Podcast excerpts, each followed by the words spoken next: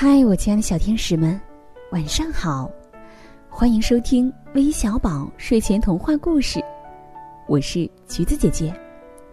亲爱的小朋友们，你见过黄色的小象吗？今天呀，就和橘子姐姐一起来认识一下这只黄色的小象吧。有一个地方，有一片大大的、大大的灰色森林。水不好喝，草也不好吃。住在那里的大象都无精打采的。有一天，森林里下了一场暴雨，那是一场好猛烈的暴风雨呀！大象们在森林里逃来逃去。暴风雨停了不久之后，出现了一头从未见过的小象。从鼻子尖儿到尾巴尖儿，都是黄色的。小象跟大象们打招呼：“你们好，让我也跟你们在一起吧。”可是，大象们说了一句：“颜色好奇怪的小象啊！”谁也不肯靠近它。小象还有两个暴雨中出生的兄弟，一头红，一头蓝。哦，好奇怪的小象兄弟啊！说完，大象们就像逃跑似的，不知跑到哪里去了。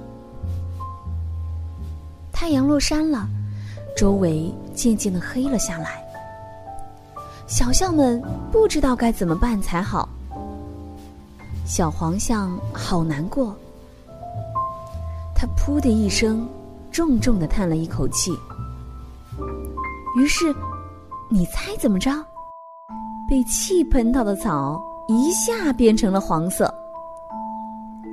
小红象和小蓝象也学着它的样子叹了一口气。哦，我们也行！小象们顿时精神起来了。哦，太好玩了，真开心！我们给森林涂上各种各样的颜色吧。三头小象拼命的喷气，月亮已经升得老高了。三头小象还在森林里跑来跑去的喷气。到了早上，哦，变漂亮了呢！啊，好明亮啊！我们干的太好了！小象们高兴的叫了一声又一声。怎么回事？好欢快的叫声啊！回去看看吧。对对，大象们好奇的跑回去一看，展现在他们面前的是一片五彩缤纷的美丽森林。哦，好明亮啊！水一定好喝。嗯，草一定好吃。是谁把这里变得这么漂亮了呢？这里三只小象走了出来，是我们干的呀！我们一喷气，森林变成各种各样的颜色。你们喜欢吗？哦，当然喜欢了！多亏了你们，森林彻底改变了模样，我们太高兴了！谢谢你们。后来呀，大家和睦的生活在一起。亲爱的小朋友们。今天的故事就到这里啦。最后，让我们一起来听听，都有谁点播我们的故事呢？